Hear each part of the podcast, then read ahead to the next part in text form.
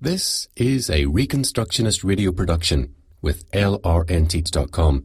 Please visit kuyper.org to download or purchase this book. Baal Worship, Ancient and Modern, 2001. Stephen C. Perks, Kuyper Foundation, Taunton, England. Narrated by Nathan F. Conkey. Section 2 The Syncretistic Worldview. It may seem truly astonishing to us that the people of Israel should fail to recognize their idolatry, that they should fall into a state of which they genuinely believed themselves to be worshipping God by practicing the Canaanite cults at the high places, and that good kings who sought to do right in the sight of Yahweh should be unable to do anything about this, perhaps even themselves fail to recognize the problem fully. It seems so obvious to us that such idolatry is contrary to the true worship of God. But although it may seem obvious to us, it did not to most of the people of Israel at this time. And we must stop and think before we point the finger and ask ourselves whether we are, in our own way, in our own day, guilty of compromise just as serious as these. Indeed, whether, with the greater revelation that we have, our own compromises are not in fact graver sins. The fact is that we recognize the idols and sins of past ages and other cultures more readily than we do those of our own age and culture. This is why syncretism is so dangerous. We fail to recognize it for what it is, and we do so because we are so unwittingly committed to the worldview that characterizes our society and it produces such an idolatrous religion. This is just as true for us as it was for the ancient Israelites, but it is facile to congratulate ourselves on attacking and abominating the idols of past ages and other cultures, especially if we fail to recognize and challenge the idols of our own age and culture. Attacking past idols will not help us now in our Christian lives.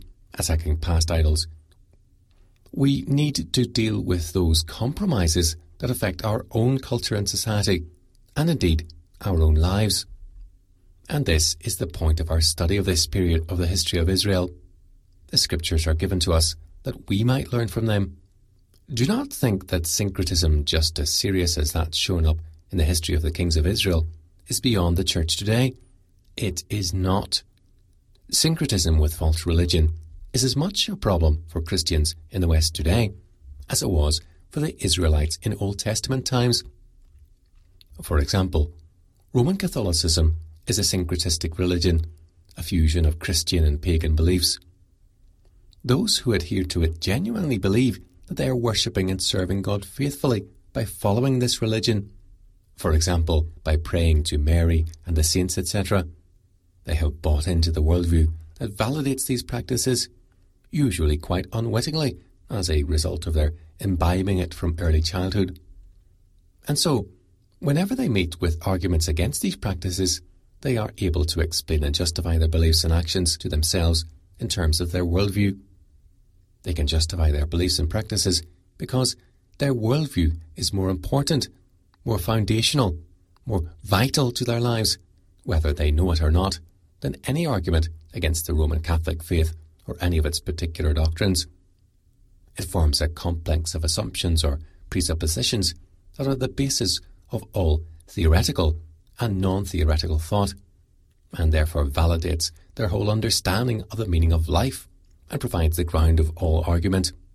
Of course, they may be quite unaware of the foundational role that their worldview plays in the way they think about the faith and life generally, and aware even the very concept of a worldview. But this does not matter. Their lack of awareness of this will only mean that the worldview in terms of which they live will be more effective in screening out any kind of challenge to their understanding of the Christian faith. Now, I am not a Roman Catholic, and I do not intend to deal with Roman Catholicism here. Rather, I want to deal with the prevalent form of Protestant idolatry I mention the Roman Catholic religion simply because it is an illustration of syncretism that Protestants are likely to understand. Most Protestants, at least Reformed and Evangelical believers, will agree that the Roman Catholic religion combines elements of both Christianity and paganism. But we need to realize that just the same kind of problem exists for Protestants and for Reformed and Evangelical Christians today in the West, because just like the ancient Israelite and the Roman Catholic, we have most likely imbibed from our early childhood a worldview that is fundamentally and in principle contrary to the Christian faith. As a result, we interpret the faith in such a way that we mould it into conformity with this worldview, distorting it in the process. The same process of rationalization occurs, and it does so because, in the main, we are oblivious to the way in which our worldview affects our understanding of the faith. The less aware we are of the importance that our worldview plays in our understanding of the faith and of life generally, the more effective we shall be at legitimizing or rationalizing our idolatry, at syncretizing the faith with beliefs and practices that are contrary to the gospel. Consequently, we shall fail to confront our own idols. And idols do exist in the evangelical and reformed world. And just the same process of rationalization takes place when evangelicals are confronted with their idolatry as when Roman Catholics are confronted with theirs, or even when the ancient Israelites were confronted with their idolatry. There is no difference in the process of accommodation, the process of syncretization. Only the idols differ. In just the same way, therefore, that it does not seem obvious to the Roman Catholic that Roman Catholic dogma is syncretistic, or that he is engaged in a corruption of the true faith and of the true worship of God, and in just the same way that it did not seem obvious to the ancient Israelite that he was involved in a corruption of the true worship of Yahweh, so also it does not seem obvious to the evangelical when he is involved in idolatry. Modern evangelicals in the West today are often as unwilling to confront their own idolatry as the ancient Israelites were and the Roman Catholic is. And I believe that modern evangelicalism is drinking deep at the trough of syncretistic idolatry in the West today. The modern evangelical Christian may well be scandalized at the suggestion that his evangelicalism is a corruption of the faith, a syncretistic religion in which he thinks he is serving the true God while at the same time he is deeply involved in a life of idolatry. But this is precisely my contention, and the pagan religion of which I speak is secular humanism. Now, I suspect that on hearing this, most evangelicals, indeed most Christians, will think that I am overstating, even grossly exaggerating my case. But I do not believe that I am. Christians have become extremely blasé about secular humanism and take it no more seriously than the idea of a devil with horns and a pitchfork. Indeed, perhaps less seriously. But this is precisely my point. Secular humanism is not thought of as a pagan religion, but it is a religion, and it is the religion that governs most of our lives, and evangelicals are usually as committed to most of its basic premises as non believers are, because they understand the Christian religion in terms of secular humanism's definition of it.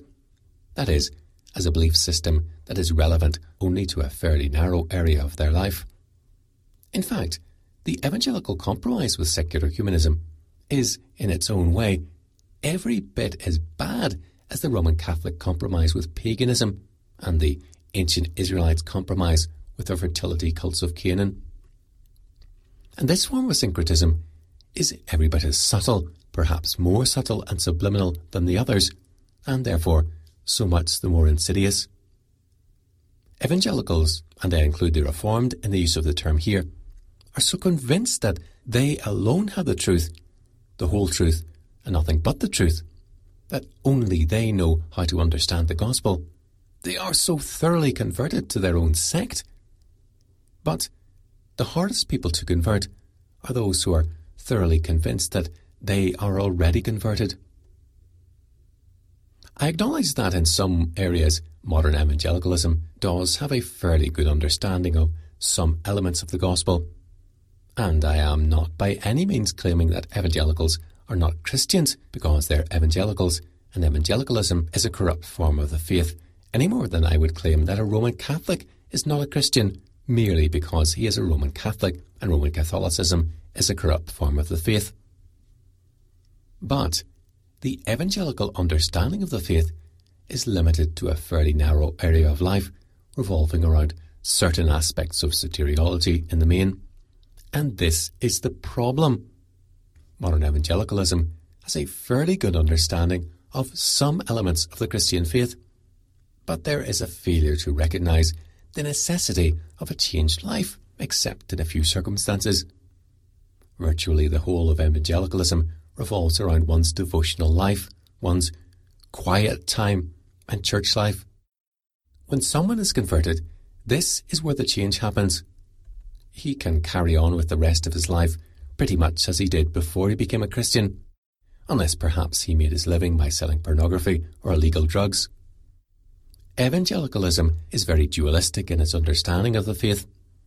One can be a perfectly good evangelical and, at the same time, a staunch supporter of secular humanist ideals in most things. Sometimes even in secular humanism's most vicious manifestations. For example, socialism, evolution, even abortion. Yes, even that, without realizing that there is a fundamental contradiction between the Christian faith and secular humanism. One can be a committed, practicing evangelical and a good practicing secular humanist at the same time, and the problem is seldom understood, let alone addressed in evangelical churches or literature.